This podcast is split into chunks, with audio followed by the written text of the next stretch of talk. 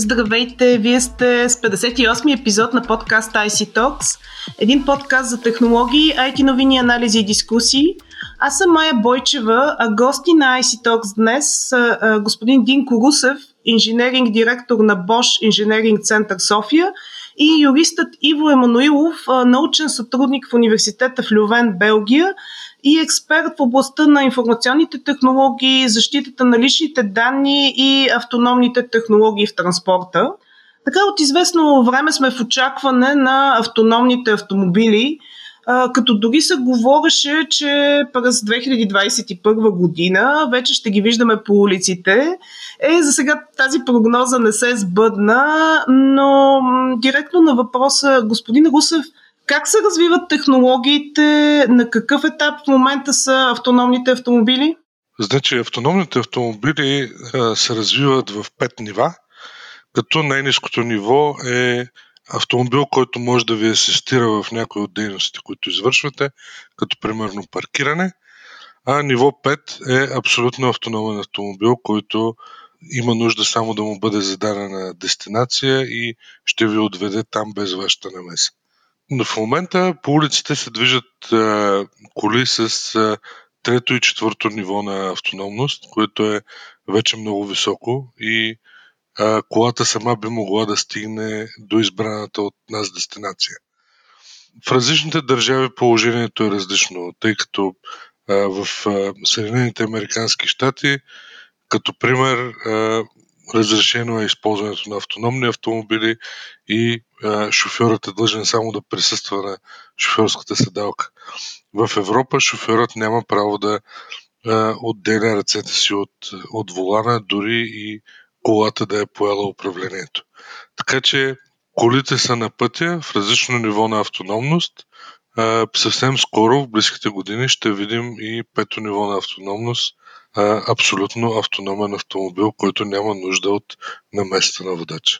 Добре, но говори се за няколко предизвикателства така в общественото пространство. Едно от тях е сигурността, като анализаторите прогнозират, че автомобилните происшествия ще намалеят благодарение на технологията, но въпреки това стои въпросът за защитата от кибератаки. Също всяка една технология е подложена на риск от кибератаки. има въпросителни по отношение на така чисто така банални въпроси, свързани с сигурността. Например, какво се случва, ако върху пътния знак е залепена лепенка и той не се разчита, или пък пътната маркировка изтрита? Двата примера са от един доклад, който наскоро публикува ЕНИСА, Агенцията на Европейския съюз за киберсигурност. Как се справя господин Русев технологията и въобще изкуствения интелект с тези предизвикателства? Изкуственият интелект е базиран на сложни самообучаващи се алгоритми. Те се опитват да наподобяват а, човешките реакции. И всъщност тези алгоритми, също както човека, а, се обучават непрекъснато, за да бъдат по-точни и по-прецизни в изпълнението си. Алгоритмите, които а, позволяват автомобила да вижда, да чува и да усеща околната среда, са построени на базата на, на самообучението и колкото повече информация достъпва до тези алгоритми, толкова по-акуратни стават те. Когато въведем информация в алгоритмите за 10 зацапани знака, за 100 зацапани знака, за 1000 зацапани знака, автомобилът ще започне да ги разпознава по същия начин, както ние ги разпознаваме. Той се учи като малко дете, което сега открива новия свят. Алгоритма присъства, той е създаден и в момента натрупва информация за това какъв е околният свят и какви трудности и предизвикателства може да му предостави.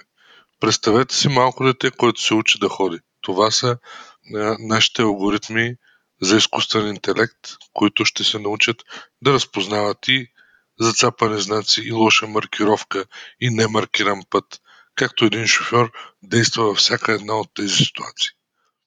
Тоест, според вас тези така въпросителни с течение на времето ще бъдат изчистени? Да, необходимо е натрупване на достатъчно голям обем информация, за да може алгоритмите да, да достигнат изключително високо ниво на прецизност 99,99%, за да можем да бъдем сигурни, че те са на нивото на а, концентриран човек, който е зад кормилото и а, могат да вземат същото решение и да получат същата информация от околната среда, както и един а, нормален шофьор. А, господин Емануилов? Може би да допълня и аз, че според мен големия проблем тук е сред, че атаките срещу системи с изкуствен интелект са в някаква степен различни от класическите кибератаки и то по няколко признака. Например, при една класическа кибератака ще използвате било уязвимост в кода, било социално инженерство, нали, някаква присъща на, на хората слабост, знаете, склонност към предоверяване към съдържание, некритичност към прикачени файлове и прочие. За разлика от този, би го нарекал класически подход, атаките срещу изкуствения интелект са обословени до известна степен и това е нещо, което господин Русев каза, от присъщи ограничения или по-скоро дори бих казал характеристики на използваните модели. В този смисъл уязвимостта на моделите е до известна степен характеристика на самото машинно самообучение, не толкова негов дефект в класическия смисъл на тази дума. И какво означава това на практика? Ами и примера, който колегите от ЕНИСА дават, именно един по-голям кръг от лица ще може да се ангажира в извършването на атаки срещу изкуствен интелект. Примера с лепенката върху пътния знак е, е очевиден. А, на практика разширяване на, на инструментариума. Вече можем да използваме физически обекти като инструменти за извършване на такава атака, именно върху, примерно, знака стоп. А, да манипулираме входни данни, тренировъчни данни. Всичко това разширява кръга на потенциални лица, които могат а, да извършат такава атака. Така че това също е, според мен, а, един от проблемите тук. А как ще се справят а, технологията и компаниите с този проблем, за който вие говорите? Срещу всяка атака има защита. Автономните автомобили а, са направени по начин, а, по който ако се установи атака или несигурност в кода, това, което те правят в момента е да изключат възможността за автономно шофиране и да предадат управлението на водача. За в бъдеще, когато автомобилите са изцяло автономни, ще има пунктове, до които автомобила задължително ще отиде, ще оставя водача, ще остави пътника, защото той вече няма да е водач, на сигурно място и ще се направи нужната диагностика, за да установи има ли атака или не. Естествено, атаки могат да бъдат правени по всякакъв начин. Дори в момента, ако някой зложелател сложи фалшив знак стоп някъде по пътя, ние като водач на, на автомобила няма как да разберем, че това е фалшив знак и сме длъжни да спрем. Същото, също ще направи автономния автомобил. Но атаката срещу изкуствения интелект е доста, доста близка до атаката срещу нормалния интелект и срещу нормалния човек зад волана. Това, както каза колегата, не е, не е атака срещу нормална система или срещу имейл, база данни и нещо, което се използва широко. Това е атака вече срещу алгоритъм, взимащ решение. И тук се атакува взимането на определено решение, а не самия алгоритъм. Алгоритъма като цяло е капсулован и той много трудно би могъл да бъде атакуван по конвенционален начин. Да, господин Емануилов, регулациите са още едно предизвикателство пред автономните коли. Какво трябва да се промени в законово отношение, за да започне масовото използване на такъв тип автомобили? Благодаря за въпроса. Чудесен е и моето лично мнение е, че е, тук трябва да вървим иерархично. Какво имам предвид? Трябва да тръгнем от международните инструменти, които регулират движението на пътищата и които всъщност залагат основните критерии за водачите на моторни превозни средства, които след това намират приложение и в национално законодателство, като например Закона за движение по пътищата в България. Тук говоря най-вече за двете големи международни конвенции. Женевската конвенция, която е от далечната 1949 година и Виенската, нейният наследник, от 1968 година. Тези конвенции всъщност свързват управлението на автомобила с наличието на водач. Нали? Всяко превозно средство или композиция от превозни средства, казва конвенцията, в движение трябва да има водач. Като всеки такъв водач трябва да притежава съответните физически, психически качества, физическо и умственото му състояние да позволяват да управлява пътното средство. Виждате, говорим много ясно за наличието на човек вътре в автомобила.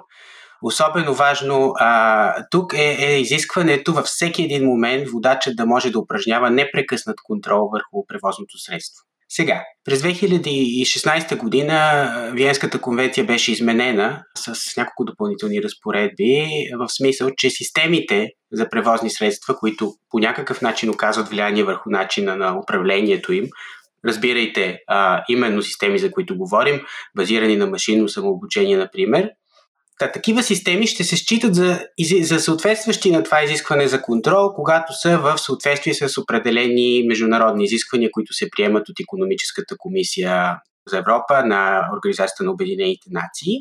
Това са технически изисквания към тези системи. И когато съответният автомобил е снабден с тези, а, с такива одобрени системи, той ще се смята за отговарящ на това изискване за контрол.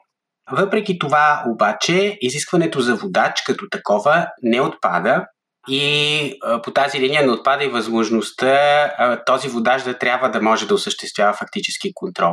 Тоест, като правно изискване, това съществува все още в действащото международно право.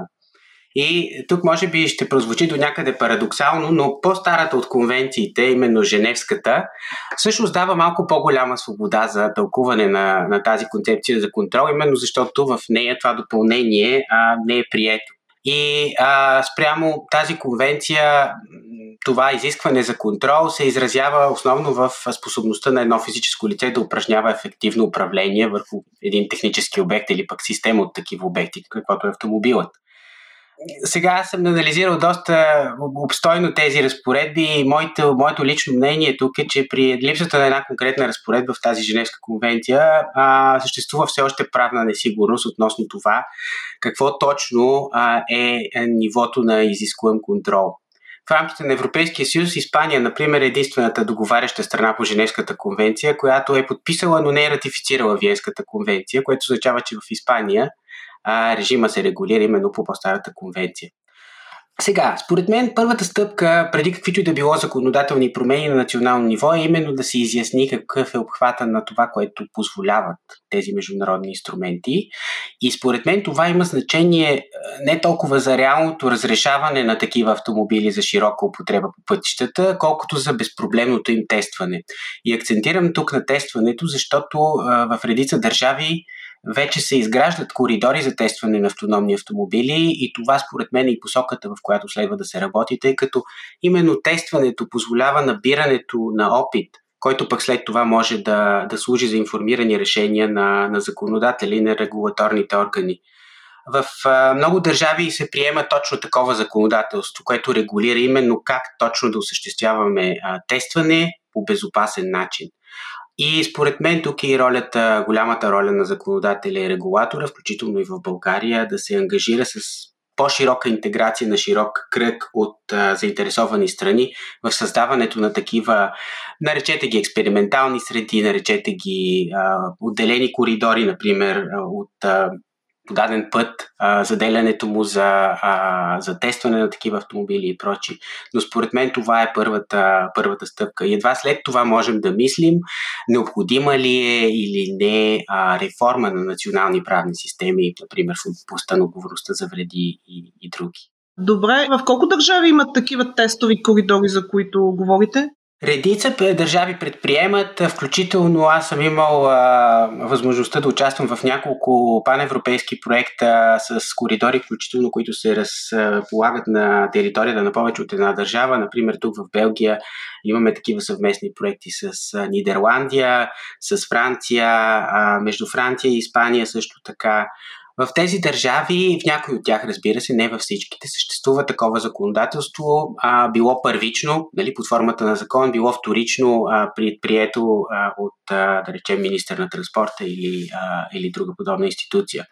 А, повечето обаче са доста плахи. А, включително и инициативи насочени не само към тествания, ами по принцип към регулиране. В Белгия, например, наскоро беше прият един кралски декрет, с който се предвижда създаването на бъдещи нормативни рамки за, за автономни автомобили. Тоест, едва сега на първо време изобщо признаваме, че, че това съществува, че има нужда от правна регулация, но а, посоката не е съвсем ясна. А, но факт е, че където има такива актове, на повечето места те са а, фокусирани върху правното обезпечаване на тестови експериментални среди. А, може би да акцентирам едно от малкото изключения на континента, всъщност е немското право. Там през 2017 година, доста прогресивно, буквално година след приемането на изменението в Виенската конвенция, Германия прие изменение на своя закон за движение по пътищата, което обикновено позволява на водачите да управляват превозни средства от ниво 3 и ниво 4 по класификацията, за която и господин Русев спомена, отменяйки до някъде противоречивите правила. А, сега всичко това е свързано, разбира се, и с техническите изисквания, за които споменах и които се разработват в рамките на Економическата комисия за Европа на ОНЕ. А, но факт е, че в Германия такива правила вече съществуват до някъде. Това, което искам да отбележа, може би е, че те не внасят кой знае колко съществена разлика по отношение на отговорните лица. Фокуса а, там е именно, както и обикновено, върху собственика на автомобила, върху потенциалния шофьор или оператор. И разбира се, тук се намесва по-конкретно и ролята на производителите, а, която именно е, е предмет на, на отговорност, свързана с а, евентуални дефекти, които продукта може да прояви и които могат да доведат до смърт, телесна повреда или, или повреждане на имущество. Но това, което може би е по-важно да, да отбележа и за слушателите на подкаста, е, че а, системите за юридическа отговорност, които имаме в рамките на, на националните правни системи, до голяма степен могат да поемат тежестта на тези а, нови технологични явления. Въпросът не е в това. А, правото е гъвкаво именно по тази причина, за да може да, да се адаптира лесно и към нови явления. Друг е въпросът следва ли да се опитваме да вкараме тези явления в, в а, един модел, който очевидно съществува вече, или те предоставят толкова много нови предизвикателства, че е по-добре да, да помислим за нещо отделно, което да се отнася само за тях. И именно за това и казвам. Вие какво смятате по този въпрос? Ами, моето мнение категорично е, че а, няма как да стане без на събирането на достатъчно опит. Затова съм много голям привърженик на всякакъв вид, а, да я нарека, изпреварваща антисипейтори, както се казва, регулация, а именно посредством, а, например, а, регулаторни инкубатори, регулатори сандбоксинг а, и други такива експериментални среди, които позволяват регулаторите буквално да научат малко повече за всичко това от хората, които реално разработват и ще работят с тази технология. Тъй като модела, нека да наблюдаваме малко отстрани, но без много да се въвличаме след това да регулираме, вече не работи чак толкова, тъй като технологиите стават доста по-сложни и истината е, че самите регулатори и законодателите не разполагат с експертизата, с човешкия ресурс, ако щете, да могат да вземат информирани решения. Ние виждаме този проблем в много по-умален мащаб в областта на защитата на личните данни. Знаете GDPR, какви сътресения предизвика и е факт, че и до ден днешен, ако сравнявате регулаторната практика на различните органи по защита на личните данни в Европа, ще откриете големи различия, които да, борда в Брюксел се опитва да регулира и, и да натъманява, така да се каже, но а, трудно е. Е, човешкият ресурс липсва и именно за това регулатора и, и законодателя трябва да бъде по-отворен към сътрудничество с а, компаниите, съответно пък и компаниите при спазване естествено на техните економически интереси да се ангажират в малко по- по-задълбочено сътрудничество и с своите конкуренти, ако щете, но и с, а, с законодателите и регулаторите. А готово ли е обществото за автономните е, коли, господин Русев? Ами, обществото не е готово, докато не опита автономните автомобили. А, никой не е готов за нещо, което не е изпитвал. А, усещането да стоиш в автомобил, който се движи сам, сам се натиска педалите, сам движи волана, сам пуска мигача, престорява се, ускорява и спира, е изключително странно. Не е нещо, което човек може някъде да изпита на шофьорската седалка и да, да не е нужен, а само да наблюдава пътя. Това е доста, доста особено усещане, Но в момента, в който се убедим как нещата се случват, как колата се движи сама, колко много време печелим от това, колко много усилия печелим, мисля, че обществото ще прегърне автономния автомобил доста, доста бързо и с, с много голяма радост. Но тук има, има и следващия проблем, че за да видим истинската полза от автономния автомобил, голямата цел на автономния автомобил е прекратяване войната на пътищата. Това може да се случи само ако всички автомобили станат автономни. Ситуация, в която се движат автономни и неавтономни автомобили, би подобрила до известна степен ситуацията, но няма да достигне и няма да ни предостави резултата, на който всички се надяваме, а, а това е катастрофите да станат изключителна рядкост и събитие по новините, а не, а не ежедневието, в което в момента живеем с хиляди загинали по пътищата. За това е всъщност по-голямата перспектива да приемем, че всички автомобили в един момент трябва да станат автономни. Господин Емануил, вашият коментар? Аз съм напълно съгласен с това, че реално погледнато ползите от автономните автомобили ще видим едва тогава, когато всички автомобили са автономни. А, исках и нещо друго, може би да спомена. Не забравяйте, че автомобила сам по себе си е в известна степен символ на свободата. Нали, можете да се качите в колата си, да отпътувате там, където пожелаете. За много от нас шофирането дори е не само начин на, на придвижване и приятно преживяване. И в този смисъл, според мен, ще мине доста време преди обществото да пожелае тези автомобили. Други са факторите и съм съгласен с господин Русев, които ще ускорят този процес, именно необходимостта от намаляване на човешки жертви на пътя, особено болезнен проблем за нас в България, но и острата нужда от намаляване на негативното въздействие върху околната среда. Но ако питате дали скоро ще достигнем ниво на обществено доверие, сравнимо с това да се качим в асансьора, който ни повежда нагоре, едва ли. А, според мен от а, изключително голямо значение да създадем тая инфраструктура за, за широко мащабно тестване от една страна. И от друга, и това съм го казвал много пъти по отношение на изкуствения интелект, според мен медийното представяне на тези технологии ще играе огромна роля не само за начина по който обществото ги възприема, нали, в, какъв, в каква степен се доверяваме на техните производители, но и в бъдеще, когато неизбежно ще възникнат юридически спорове, при които съдята ще трябва да разгледа и, и възприятията за рисковете от тези автомобили в обществото, повярвайте ми, начина по който а, медиите представят изкуствения интелект като цяло, ще играе огромна роля. Така че а, бих казал, че, че и вие като, като журналисти имате съществена роля в, в оформянето на това обществено възприятие. Благодаря ви за, за това. А, последно, колко би струвала една такава кола и ще може ли средностатистическият човек да си я позволи? И в крайна сметка, кога да ги очакваме, господин Русев? Вижте, всяко ново въведение и всяка нова екстра, да кажем, в автомобилите, първите години струва по-скъпо. Това, това са наблюденията върху всички технологии. ABS при създаването си е бил екстра и е струвал допълнително. В момента по регулации в цял свят е задължителен за производство във всеки автомобил с навлизането на технологията тя ще стане достъпна до широката маса от хора. В момента, както виждаме, автомобилите с ниво на автономност 3 и 4 са от така наречения висок клас, висок ценови клас и не са достъпни до средностатистическия шофьор и потребител на автомобил.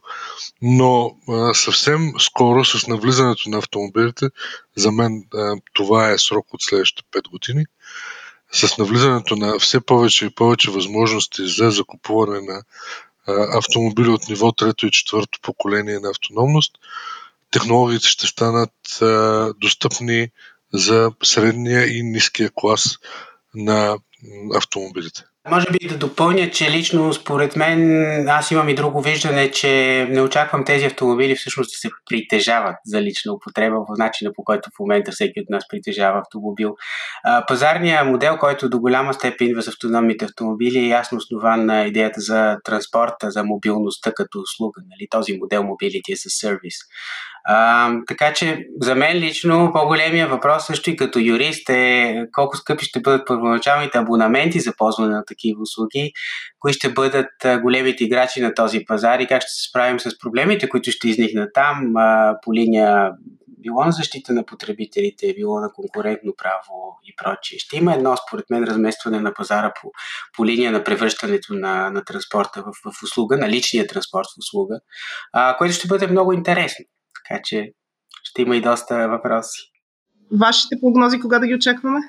А, трудно ми е да кажа. Мисля, че съм, склонен съм да се съглася с това, което господин Русев казва, още повече, че той е от страната на, на производителите. А, аз не смятам, че проблема ни е в, а, до толкова в дали технологията ще достигне достатъчна зрялост.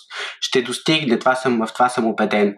А, дали а, ще се справим с това да я представим и да я обезпечим правно по такъв начин, че потребителите реално да искат да я ползват, е според мен по-трудния въпрос. И той, разбира се, надхвърля дискусията за автономните автомобили, се прехвърля по-скоро върху дебата изобщо за това какво ще го правим този изкуствен интелект. Много ви благодаря за участието. Така темата остава отворена. Какво ще го правим този изкуствен интелект? А, а на слушателите очаквайте следващият ни епизод. До скоро!